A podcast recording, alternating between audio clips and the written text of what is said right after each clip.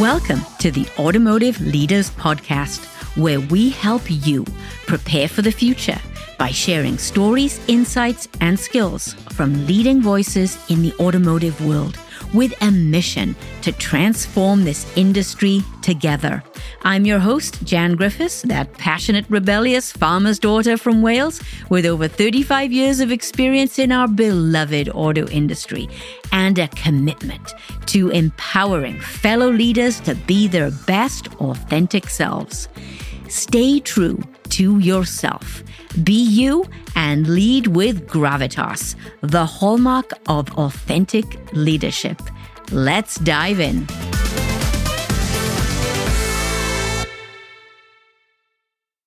This is a very special episode of the Automotive Leaders Podcast. Today, we celebrate our 100th episode. And I want to say from the bottom of my heart, thank you, thank you, thank you to all of our loyal listeners out there. You know who you are. You're the leaders in the industry who understand and recognize the massive transformation that we're going through and how this impacts culture. You are the authentic leaders, both now and of the future. So thank you. Joining me at the mic today are two people that I'm sure you know and love as much as I do John McElroy. John is the influential thought leader in the industry. He's a journalist, lecturer, commentator, and entrepreneur. Do you know he created Autoline Daily, which is the first industry webcast of industry news and analysis?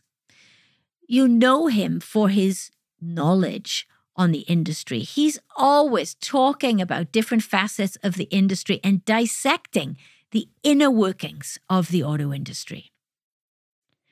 And as if that's not enough, we also have joining us today is Jason Stein. You'll know Jason from his automotive news days as the VP and publisher of automotive news.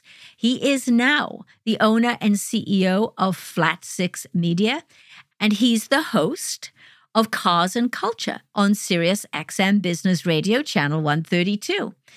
Jason is known for his unique storytelling ability and for producing compelling content. He's been doing it his entire career. And now he's focused on unique stories from business leaders to automotive legends, where he's focused on bringing automotive history to life and distilling some of the future trends. And so it gives me great pleasure to introduce John McElroy and Jason Stein. John McElroy, welcome to the show. Thanks, Jan. I have been wanting to say that for a long time, and here you are. Jason Stein, welcome to the show again. Thank you. Thanks for having me. And I've always wanted to say welcome to the show, John, too. Well, today I we are here to celebrate the 100th episode of the Automotive Leaders podcast and thank you both for joining me at the mic today. Congratulations, Jan. Hundred. That that's got a nice ring to it. Doesn't it? Yes. It does, Jan. Way to go. Thank you. Thank you. Of course, some of us are at episode 3594. And it's not you or me.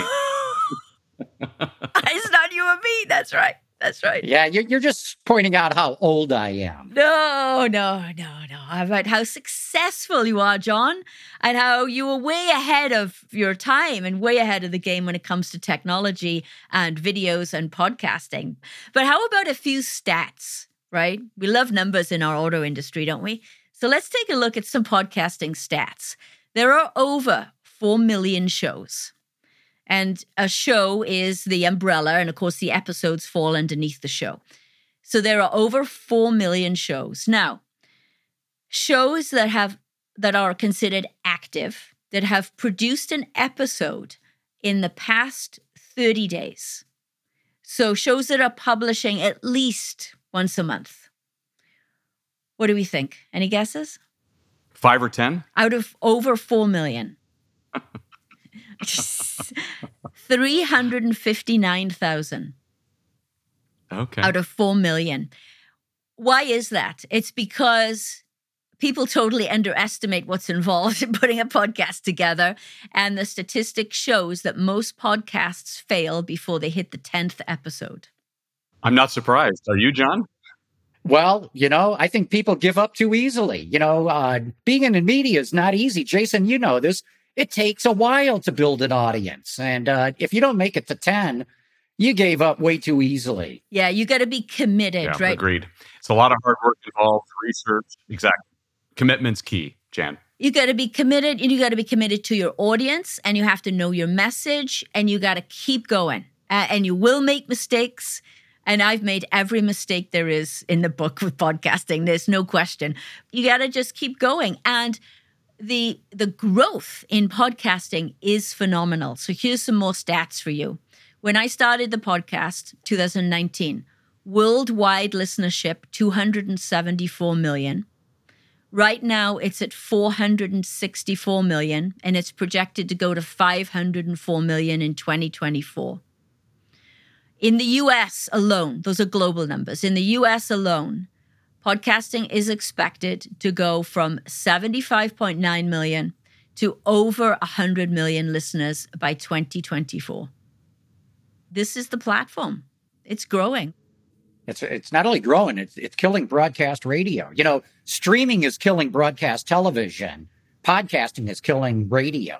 We're we're seeing a real technological change because of this. Yeah, but Jason, you've got both, right? Yours is Yeah, I'm on both exactly. So SiriusXM and and on all of their satellite channels. In addition, and 35 million subscribers still, by the way. But in addition to that, the fact that everything that's produced on there immediately goes onto every podcast platform. So the combination of the two is at least one foot in the present and perhaps one foot in the future. Uh, but what I do know is that all of it is pointing to the consumer or the listener wanting what they want when they want it, which is just emblematic of the Amazon culture or anything else today. That is so true. And the growth in the demographics I find fascinating. Podcasting is hitting all demographics. So we often think that podcasts, youngsters, right? Gen Z, they're into podcasts. No, no, no. It's growing. For sure, there is a higher percentage in the younger generation. But one of the fastest growing areas in listenership is age 55 and up. Yeah, it doesn't surprise me at all, just for the reasons Jason just cited. People want to know what they want to know. They like to uh, get into topics they want to. They love the format, which allows much deeper dives than regular broadcast does, you know, where, you know, look, I'm a broadcast guy. If you get 60 seconds on the radio, wow. You know, if you get a, a minute and a half on television, holy moly. Yeah. It's this this storytelling. In my recent experience, Jan, over the last couple of years, especially during COVID, we had this little program at Automotive News once a week where we would talk to industry leaders in studio on on video and then uh, distribute it. Well, when we couldn't go into the studio in March of 2020, started this crazy idea of a daily podcast. And the only problem with it was that it was daily. So you had to come up with a guest, you had to come up with topics, you had to fill the pipeline. But what I heard from folks during that time was, hey, it was great. I did my work during the day. I went for a walk in my neighborhood and I listened to the program to connect with people who I normally at that time that I wasn't seeing. And so I think that connectivity and the topics and the subject matters, and look, it all comes down to people. That's all it is. It's people's stories and it's telling them in an effective way. And here we are in podcast land, and it's no surprise. Yeah. And it's conversational. People want to listen to a conversation. People don't want to read corporate speak anymore or something that's been sanitized a million times, right? They want to be part of the conversation. Let's just talk. John's been talking to people, industry leaders, for 3,000 shows, and the ability to draw out the stories of those individuals and to make the corporate speak into personable, into everyday individuals, I think has been the magic of what John's been able to do. And Jan, you and I are just trying to follow in those footsteps. we are, right? We are the rookies, right? We're learning. well, let's talk about our beloved automotive industry that we care about right down to the depths of our soul. There is tremendous transformation going on in this industry. We all know it. the transformation is very much focused on product. And as you know, the mission of my podcast is to focus on culture and leadership in the auto industry. My mission is to showcase those leaders who truly understand culture transformation in this industry and practice more of an authentic leadership model. And Stephen Covey, when I interviewed him on the show, he said it best. He said, You cannot win in the marketplace without also winning in the workplace.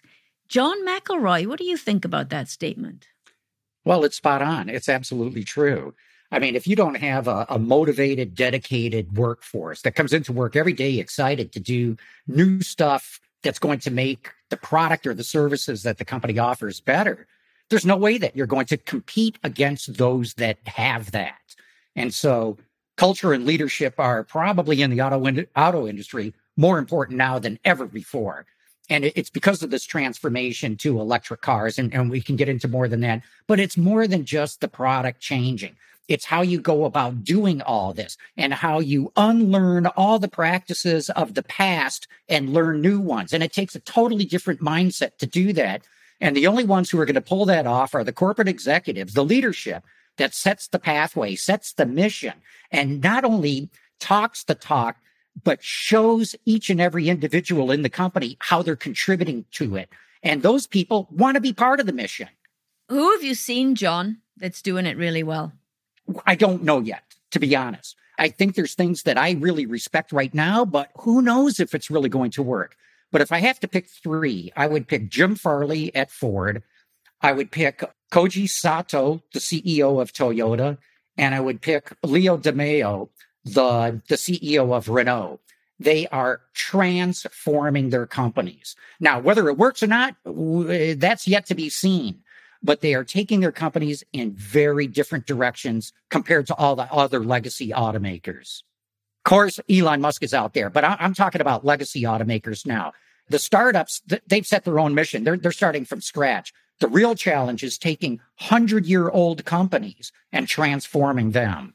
Yeah, because the model of culture and success, the model of, of success that all these young leaders are emulating was one of command and control, the traditional way that we operated in the auto industry, and that isn't going to cut it. I totally agree with John, uh, obviously. And I think if you.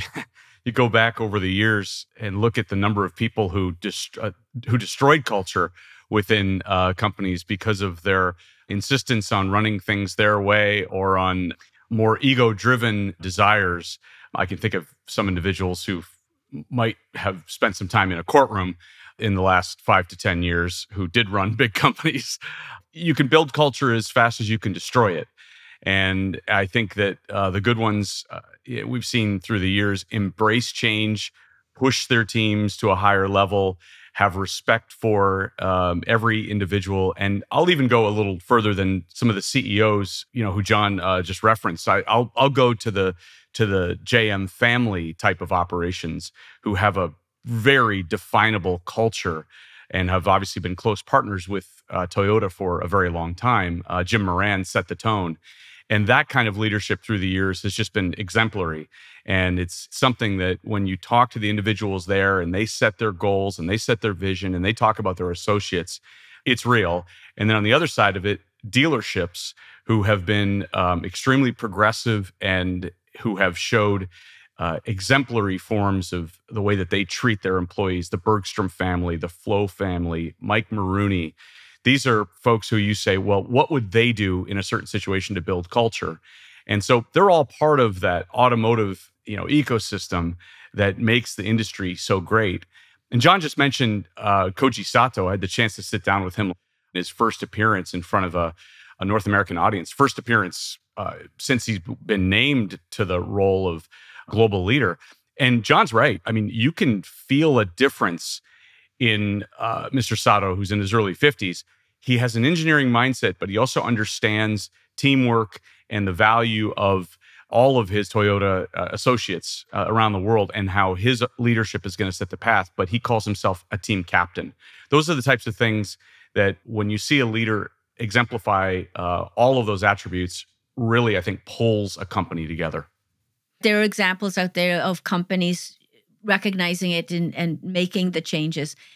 But I, there's a tremendous lot of companies out there that just that that don't get it and they don't understand the rate of transformation that's required of culture to go along with the product. Yes, we're all focused on the product, but the culture has got to go along with it. And, and it's this idea of speed, of changing the culture. Because my experience in the tier one supply base, the what will happen is you'll be in a C suite meeting, and anything that's related to culture and culture change will be considered soft.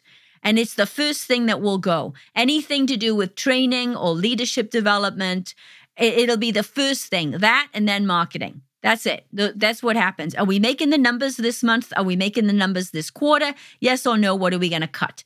Very sort of this short term myopic view, not so much of the onward and upward and what do we need to do as leaders to truly transform this company and yes it is going to cost some money and if we if we don't do that if we don't get our heads out of the weeds and look onward and upward we're not going to have a future so there's still a lot of of that myopic focus on the numbers that I that I see. What you just reminded me of is that old adage, tell me how you're going to measure me and I'll show you how I'm going to perform.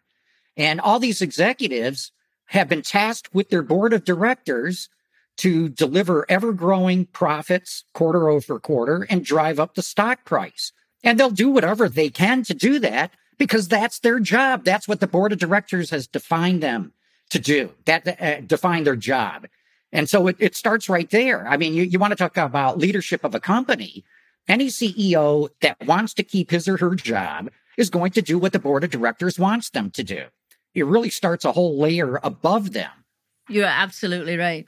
I agree. I mean, it's it, it, like anything, it all starts at the top. It's what leadership dictates, which transcends and trickles down to, to everyone else. And to John's point, motivates behavior go back to the Toyota example, when they decided that they were going to move from California to Texas, Akio Toyoda had a hundred year vision.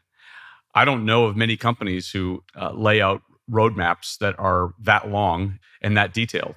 But what happened? The culture of Toyota followed, and they had a take rate that was higher than they ever could have anticipated in moving from California to Texas, from the beach side near, uh, you know, Orange County to the middle of ranch land. But you know what? They all went because they all believed in it. And because it started with John's point, board of directors or Akio on down, the CEO illustrating that we're in it for the long haul. And here's the thing we all care. And when I was in Plano, that was the overriding theme that I heard from everyone, from all the Toyota team members who showed up. They said, you know what? The company just cares about us. And I think if it starts there, and it transcends to Jack Hollis, who's now running uh, North America. And his note to me on the Sirius XM show was, we want to serve people. I want to serve people. How can I serve people today? How can I serve my teammates today? So it's not about what's the stock price today or what's the monthly sales pace, although those things are important. But it starts, Jack explained, it starts with serving others. And I think if more companies adopted that kind of culture, it'd be a very different industry. Doug Conant, who's the former CEO of Campbell Soup, who's an amazing leader, truly amazing, he said when he turned around Campbell Soup, it was in the toilet, it was a mess. And he said, You have to be tough on standards and tender hearted with people. And getting that balance right is the trick. It's the trick. Because yes, you've got a business to run. Yes, you got to deliver numbers, but it's the how, how you do it what a leader has to be able to do to get their people on board is paint a vision that they want to be part of.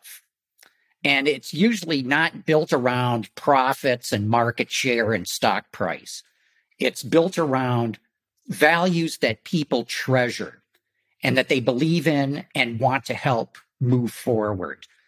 And then the trick for any leadership in, in a corporation, you know, thousands or in the case of typical car company, hundreds of thousands of employees, is how do you create a system where employees see the contribution that they're making, see that it's making a difference, see that the company recognizes what they're doing and compensates them accordingly. And compensation doesn't always have to be money, as you know. It, it can be other things too. But people want to know that they're part of a bigger thing that's good for them and their world, but they need that feedback, not on quarterly employee reviews or once or twice a year uh, employee reviews. They need to see it on an ongoing basis. And they need to know that their their manager has their back. Just like you said, Jason, it's about servant leadership. It's about what can I do for you to support you as my employee, which is vastly different from the command and control model I grew up in in this industry. I don't think you had a lot of, you mentioned it earlier, Jan, sort of those soft discussions around the tier one supplier table. It was what's the price of the product? How fast can we get the product out? Am I being squeezed by my partner? Reduce efficiency, reduce efficiency. There was an era certainly where, you know, that was that was the mode. But I think particularly post COVID and all of the changes that have occurred within the workforce and issues related to labor shortages, companies are taking a real different look at how they deal with their employees and teammates. I think so. And it, let's talk about supply chain for a minute. And the uh, WRI just came out, the Plante Moran study, our friend Dave Andrea. And uh, I remember, John, many years ago, getting ready for an OESA event, and you and I were in the office. I remember like it was yesterday at OESA getting ready for a, a panel, and you said to me, and I was in my supply chain role at the time. You said, you know, that the Henke study, have things changed? Have supplier relationships changed? And I think I, I I'm, I'm sure I answered honestly, which would be no, they haven't changed that much. And are they changing now? Well, if you look at the study, and the WRI is in its 23rd year, so there's a lot of data. GM is is looking better. Ford has dipped. And I know, John, you, you mentioned about where Farley is taking the company. Yeah, okay, he's going in the right direction, but there's a lot of work to be done to get there. And then Stellantis fell off the friggin' chart last year because of those new terms and conditions that got everybody all riled up, including me. And now they're starting to climb up, and I'm starting to see some great things happening at Stellantis that give me a lot of hope, quite frankly, for the future. But this idea of supplier relationships, we've been talking about that for decades. And I want to take this back to a comment that you made, John, about you get what you measure. If we continue to measure purchasing and supply chain executives by price. And they are. You can tell me that there's some other stuff that they're being measured by. And yeah, I, it's all just lip service. It's all nice, nicey, nicey. The bottom line is most purchasing and supply chain executives today are measured by bottom line cost results. And that will drive a certain type of behavior. So either we say yes, we truly recognize the the the impact of relationships and those relationships can deliver to the bottom line or we don't but no more games let's do this let's embrace this idea of partnership with all stakeholders employees customers suppliers all of it and let's do this together to be successful and that's what i love about the wri is it gives us that 23 years of data to help us. And it measures in the right categories trust, communication, assistance programs, hindrance and friction, mutual profit opportunity. Let's really take this and drive this home. Sorry, a bit passionate about this subject. Could you tell? it comes through loud and clear there, Jan. At the top, you've got the CEOs of the car companies, the CEOs of the suppliers. They all have great relationships. And, you know, the CEOs will talk about their supplier partners and how important they are. But it all breaks down at the buyer level. And the buyer level is when people from the car company start to sit down and negotiate with the buyers or the sellers, I guess I should say, at the supplier companies. And, and that has not changed. and I've, I've said this for 23 years when John Henke first showed his survey that nothing's going to change until you change how you reward and compensate your buyers. And you can have all this nicey nicey talk, as you put it at the top, and that continues, but it breaks down at the buyer level. And that, for the most part, has not changed. Yeah, we got work to do, don't you think, Jason? Yeah, and I'm I've hosted the OESA MEMA podcast for a year and a half now. So on a weekly basis, I'm in touch with suppliers who are at the other end of the spectrum or talking to consultants who are talking to suppliers. I'll tell you, the picture is hasn't changed at all, certainly in the last 18 months, but you know, more so to John's point in the last 20 years that I've been close in the industry. And what's funny is that this is a pivotal point now. I mean, you've got to uh, make your claim, stake your claim on propulsion systems more than anything else. If you don't have great supplier relations, and if this whole thing doesn't go well with the consumer, and if internal combustion engines hang on a little longer, and if EVs don't have the traction that's been predicted, you're going to have some really strained relations because you're going to have investments that have been made over the course of the last three to five years and looking forward the next three to five years that might not pay off if those two groups don't have great terms and conditions, don't have great culture between the two of them, don't understand each other and the industry changes that are occurring, the word bloodbath might come to mind. And we're already seeing, I think some of the headlines just in the last couple of weeks have talked about uh, default rates and supplier financial issues, something that was talked about on the OESA uh, program just even six months ago it was predicted that it was going to happen. So, at a pivotal point in the industry, when the industry needs partnerships more than ever, when the infighting needs to stop, to your point, Jan, on culture, there needs to be a new culture. Yeah, absolutely. Now, we see a different culture coming out of the EV startups. And when we talk about supplier relationships, the discussion we just had was traditional tier one, tier two suppliers. You've got these tech startups coming into the picture. I think of a buyer in traditional tier one or tier two reaching out to a, a tech company, a startup company with a 35 page document, terms and conditions, and this is how I onboard you. And, you know, these young tech companies going, What? You guys are crazy. I'm not signing that and running away screaming. And that's why I loved interviewing Jeremy McCool. He's the CEO of Hevo, the wireless charging company. And I asked him very specifically, I said, what did it feel like for you coming into Detroit and dealing with auto, the OEMs? Uh, and he said, one word, antiquated. And he says, and I said, well, okay, but give me, give me some, what advice would you give then to the OEMs? And he said, the OEMs need to develop more nurturing, more coaching kind of relationship with these tech startups. I mean, you go in there and try to deal with them like a normal tier one or tier two, forget it, hang it up now. So it's it's going to require a different approach. I mean, John, you talk a lot about product development. What have you seen in the tech startup space? Well, to be honest, I mean, I've talked to a lot of suppliers that deal with Tesla. It's just as brutal as dealing with any of the legacy automakers. I think part of the difference, though, is Tesla approaches everything that it does on a total systems basis, whereas the, the legacy automakers tend to be much more organized into silos. And so you've got different buyer groups at the legacies that are negotiating for their silo. Well, that may, may not be good for the overall product. I, will give you one example. This goes back years ago. Automakers started to go to what they call tailored blanks. These are steel blanks where you could laser weld different grades of steel together and you'd put high strength steel at places like seatbelt anchor points. You need really strong steel there, but you didn't need stronger steel in, in areas around it. So you could laser weld these things, stamp it up. You have one stamping, one tool, one stamping, one piece to, to manage.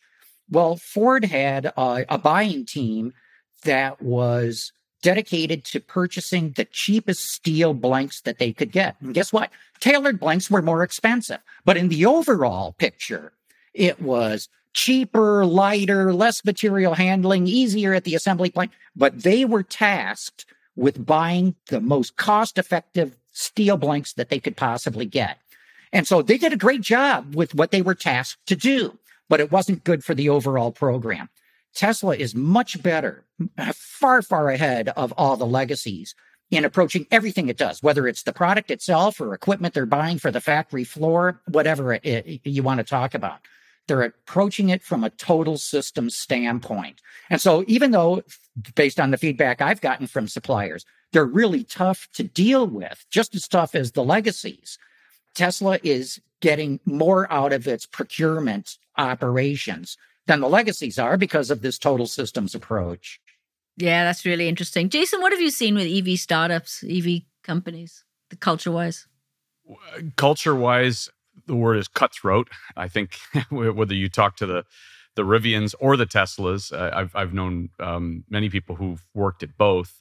There is a mentality here, and we've saw we've saw this all the way back to the the Detroit automakers wanting to be more Californian at one stage. If you remember back to the days of Mark Fields and being a CEO and going and setting up shop in uh, Silicon Valley and trying to be more like that, and the Silicon Valley folks kind of laughing off the Detroit people. I think that that mentality still exists among those two camps. As as much as the Detroit car companies try to hire people from Google, yesterday's headlines, it, it, it is definitely two different cultures, and it remains that way. And RJ Scaringe came in and talked to the automotive news team when they were still looking at buying a plant in uh, Normal, Illinois.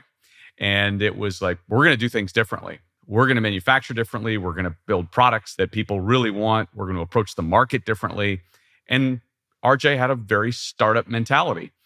I think what's been realized in the last few years is how hard it is to produce cars on a regular basis. And Elon Musk has, has definitely had his own struggles in the past and appears to have worked out many of those kinks. But the other startups with the mentality of, well, we're not going to be like Detroit because Detroit's got it all wrong, I think are realizing how difficult it is to truly be like them. And scale is a beautiful thing, as is history and context in a market. Whoa, there it is. Yes. I talked to Dr. Andy Palmer, former CEO of Aston Martin. He was the CEO, COO of Nissan. He's now into the mobility space. And we had this discussion about traditional auto culture versus California EV culture. And the discussion was basically the bottom line was there's no right or wrong. There's no one is right or one is necessarily better than the other as as an auto supplier as an auto OEM you have to do what's right for you and develop your own culture. And it will have some of the elements of traditional auto because it's not all bad right? Ability to scale understanding car production at volume understanding ramp up how that works program management all those things are all good. But then the EV culture is more more of an authentic leadership type model uh, for the most part, maybe more collaborative. So there are elements of both. You have to adopt what's right for you, for your culture. And companies that get it right will survive and succeed and handle the transformation, and companies that don't.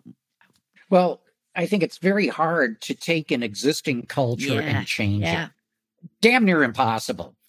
All my career, I have heard people say how stupid the automakers are in Detroit General Motors, Ford, and Chrysler. They don't know anything. They're just so dumb. They're a bunch of Midwest hicks that don't know what's going on. I've been hearing this for half a century, Jan. They're still yes. around, you yes. know, so they must know right. something. But there's no question, and they all recognize it too, that they've got to change. But to take 120 years, because that's how long they've been around, at least Ford's case, 120 years, and processes built up over that time because mistakes were made and it was like, oh, we can't have that happen again. We have to put a process in place to make sure that doesn't happen. And uh, this changed over here and uh, that ended up badly. So we have to figure out a strategy so that we don't do that again. Now imagine building that up for 120 years. It's so hard to change that. And that's why when I mentioned the three executives that I thought are leading the industry right now, Jim Farley at Ford, Koji Sato at Toyota, Luca De Meo at Renault, they have carved out their EV operations and set them up as startups within the company. And in the case of Ford, I don't know enough about Toyota or, or Renault just yet. Ford has staffed them largely with Silicon Valley people. There's only one legacy executive that's part of that team. And all the rest of them, starting with Doug Field, who worked at Tesla and Apple, by the way, are leading that effort. So they're going to create an entirely new culture that is the new way of doing things. Move fast, break things fast, iterate quickly, keep moving, because the old culture does not support that. And there's going to be some people that you want to keep in that old culture because the ICE product's not going away anytime soon. It will go away, but it's not going away tomorrow. But you need this new culture, and especially with young people who have very different viewpoints on the workplace. And if you want to bring them in in a tight labor market, as Jason mentioned earlier, where they've got all kinds of choices in front of them, they're only going to go with the place that they truly believe in.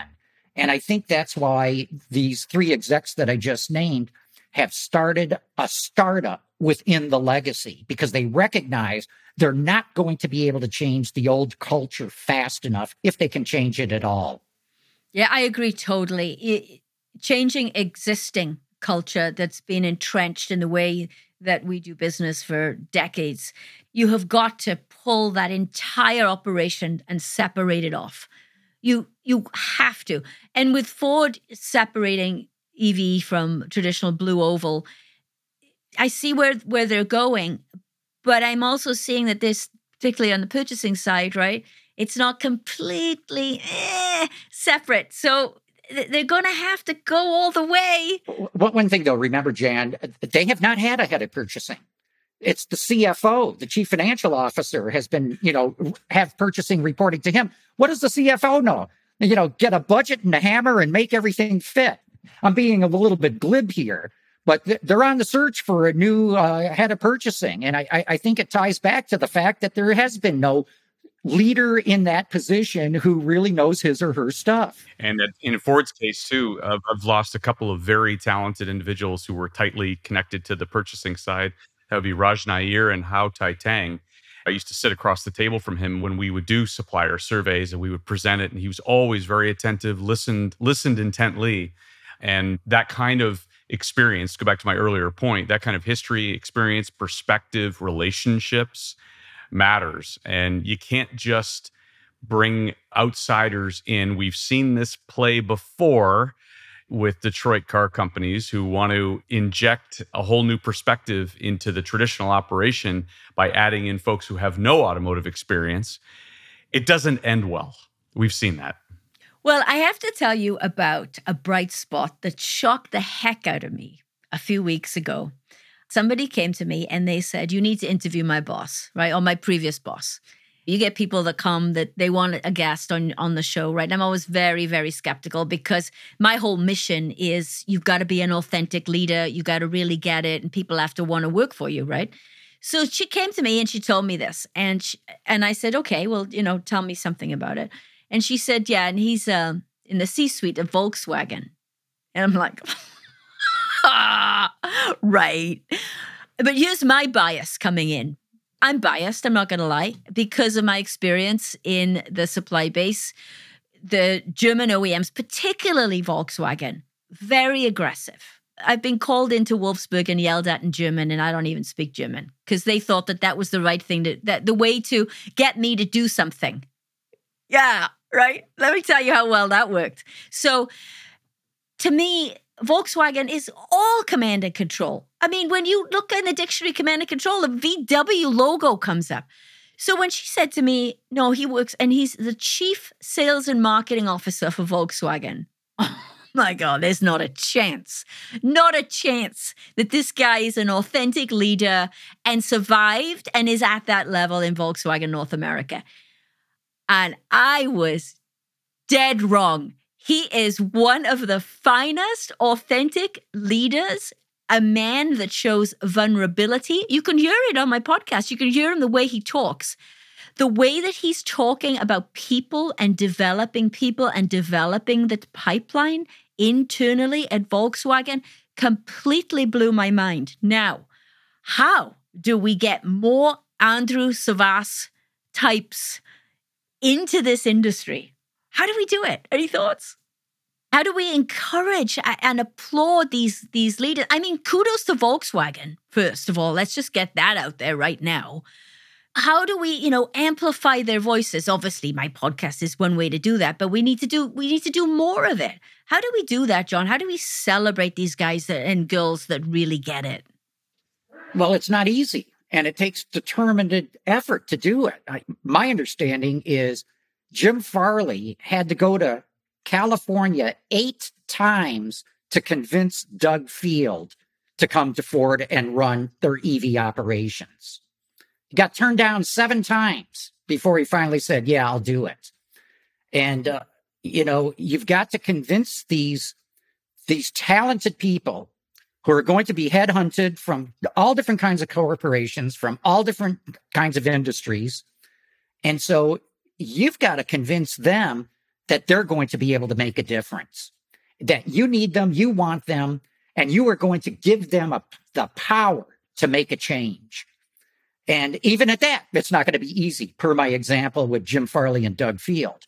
And, and my understanding is if you go back earlier, it took Bill Ford almost as much effort to try to get Alan Mulally to come to Ford to be CEO.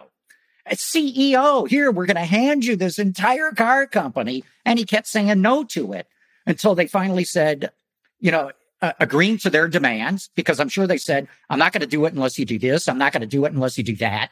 And they finally relented and gave them those concessions, but convinced them that you're going to be in charge and you're going to make a difference. And that's the only way I think that you can get them. Jason, who have you seen? Who's your Andrew Savvas? Well, I just want to talk about Andrew for a moment because I met him probably uh, maybe a year and a half, two years ago. And I thought to myself, after having lived in Germany for more than four years and having dealt with Volkswagen during that time, I thought this is the anti Wolfsburg guy. How did he get through here? right, exactly. I mean, uh, he was irreverent. He was funny. He he is authentic, extremely professional, very efficient. One meeting I had with him uh, a little more than a year ago was scheduled for an hour. We were done everything we needed to talk about in ten minutes, and we hung up the line. I mean, it was um, very uh, refreshing in a way, just given the the fact that he just has a way about him that is different than everyone else. And I'll tell you, the the industry's changed so much just in the last five to ten years. You know, if we were to have done a Mount Rushmore of leaders ten years ago, you know, you would have had Carlos Ghosn, Martin Winterkorn, Ferdinand Piëch, and probably Alan Mulally and Sergio Marchionne. It's too many heads for the mountain, but you, you get my point. Well, look at how look at how the industry has changed right now. And first of all, all of those folks are gone for one reason or another. Most of those reasons not very good. But who is your, who's on your Mount Rushmore now? I mean, who who are the leaders who will take this industry into the future? And I just at uh, Le Mans uh, a couple of weeks ago ran into Carlos Tavares, and I knew Carlos when he was running Nissan North America back around 2010 or so. And you want to talk about hard charging, efficient, but also personable and relatable. I mean, he's got wineries that are in Portugal. He's running hotels in Portugal now. This is this will be the next chapter after he leaves Stellantis. But incredibly thoughtful, a listener, wants to know why things work or don't work, and willing to consider ways of doing things differently. But that Mount Rushmore needs a few more heads up on the mountain, in my opinion. I would agree.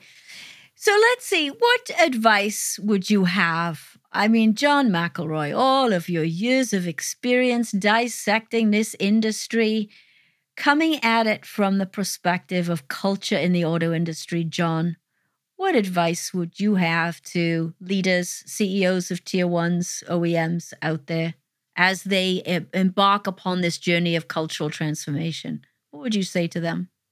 I, I would say uh, get ready this industry is going to see more change in the next seven years, taking us to the end of this decade, than we've seen in the last hundred. And I've said this many times. I think you have to go back to around 1905 to find the a similar situation in the auto industry that we face right now. Tremendous change going on. And back then it was technological. Today it's technological. Back then it was cultural. Today it's cultural. And the difference today, of course, is that it's on a global basis. We haven't even talked about the Chinese. They're going to hit the American market and they're going to take over the lower end of the market, just like the Japanese did 40 years ago. And I don't think that most leaders, certainly not in labor, either are aware of this or believe it. I think we need to start preparing people now that we're, we're going to face massive upheaval. And, you know, I'm somebody who lives in Southeast Michigan. You guys do too, right? I want my family to do well. I want my friends to do well. I want my community to do well. If, if this region loses the auto industry, and there's a chance it could, we're screwed. I mean, there's no other two ways to put it. And so we've got to be hyper aware I'll give you more concrete examples of what I'm talking about. Around 2020 or so, BlackBerry came out with this really cool phone and it had like a little typewriter kind of keyboard on the front of it. And you, could send and receive email. And I was blown away. Look, I can send email on my phone. I could do this very rudimentary internet searches, nothing graphic, only text, but I was blown away by that phone. I thought it was so cool. And the war was on then between Nokia and BlackBerry. Who was going to dominate the, the phone business?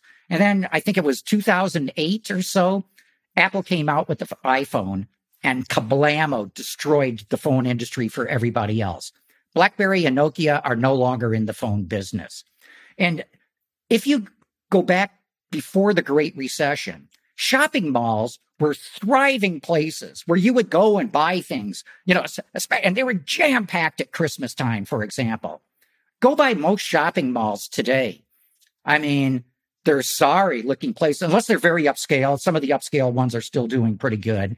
But the, the, the middle of the road shopping malls are either dead or dying. So I think what we're going to see happen with cars is going to be what happened with BlackBerry. I think the thing that's going to happen to dealerships is what happened with shopping malls. I think we're in for that amount of change, and I believe we've got a decade before it, it it's really over. So the problem for the industry is as as you start to lose volume on the I side, it, it's going to go away, and everybody sort of recognizes that. But the real problems hurt when you hit 20% that you've lost you lose 20% of your volume, whether you're a manufacturer or a dealer, you're no longer making money. The, the trouble hits way sooner than the day that ice goes away. I feel like Paul Revere, you know, the transition is coming. The transition is coming. The revolution is about us. And I, I don't see that level of alarm in enough places. There are people in this industry who know what's coming, but not enough of them. Yes. And that alarm and that clock is ticking from a culture perspective. Completely, totally. And, you know, it goes back to the, the beginning of when we were talking. Culture is going to lead the change. Leadership is going to lead the culture change. And so it's going to come down to the best leaders. And those are going to be the ones who win. Jason, what advice would you have to auto leaders out there facing the transformation? Listen to John McElroy. That would be my advice to them. no, John. John hit the nail on the head. I mean, it's we always talked about oh, wow, this is the period of change. This is the period of change. I agree. I think it's truly now, and and whether it's uh, direct selling at the retail level, which you know dealers have have fought that back successfully with state lobbyists and franchise laws, and uh, trying to push back on the agency model, which, you know, that word has crept into everyone's vocabulary over the course of the last year or so.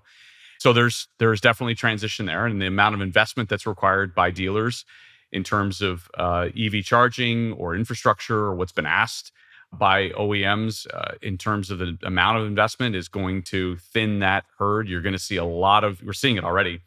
The mom and pop dealerships are now selling to the Lithias, the Asburys, uh, the Penske's of the world because it's all about scale. So check that will change. Uh, I think the supply base, absolutely, we already hit on that. That you have to kind of declare your major on which side you're going to go into.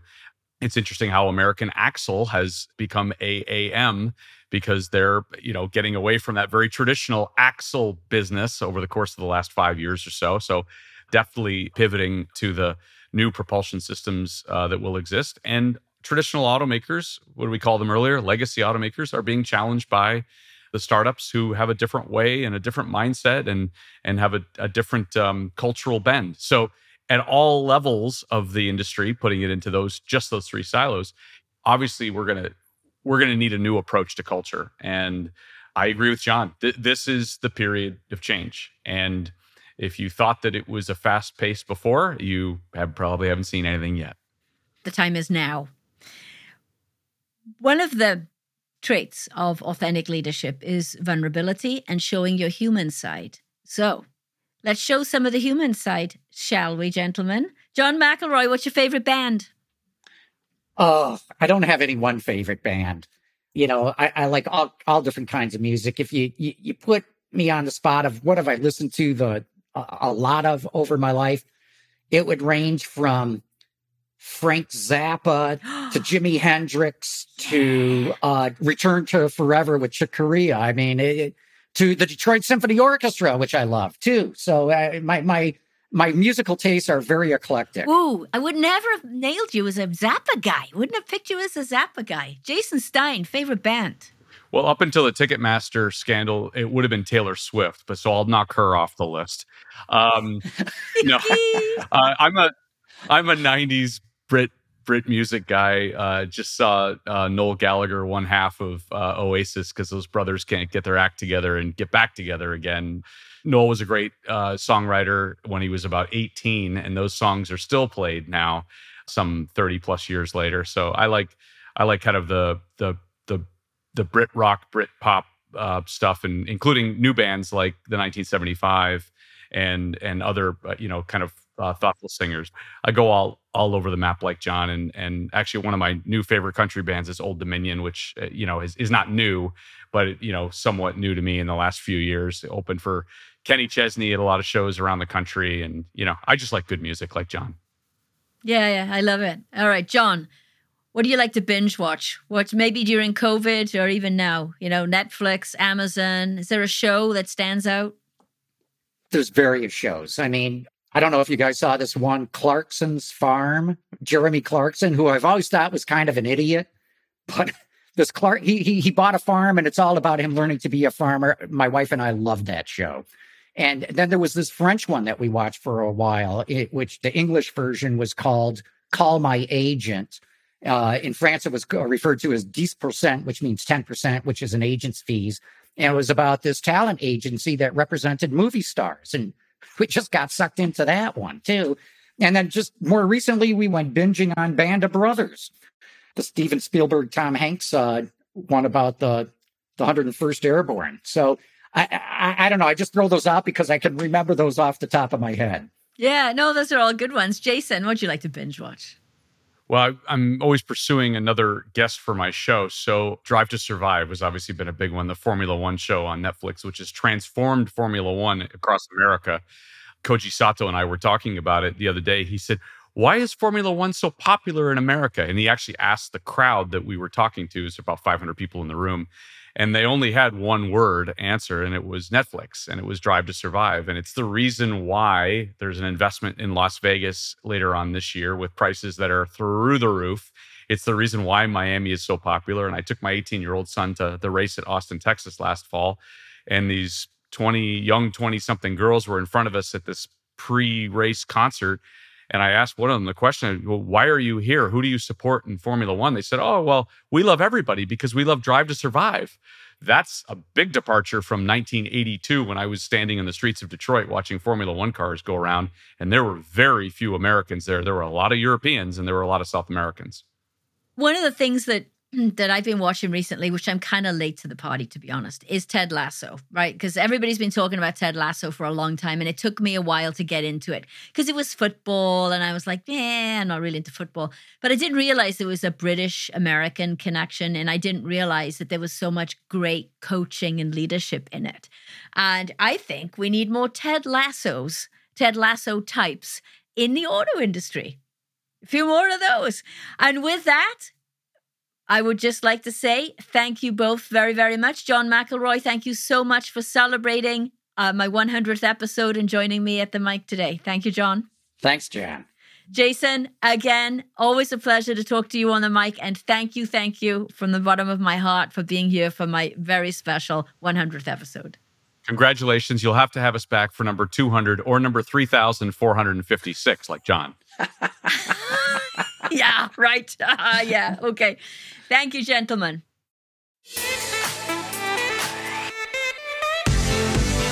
Thank you for listening to the Automotive Leaders Podcast. Click the listen link in the show notes to subscribe for free on your platform of choice. And don't forget to download the 21 Traits of Authentic Leadership PDF by clicking on the link below. And remember, stay true to yourself, be you and lead with gravitas, the hallmark of authentic leadership.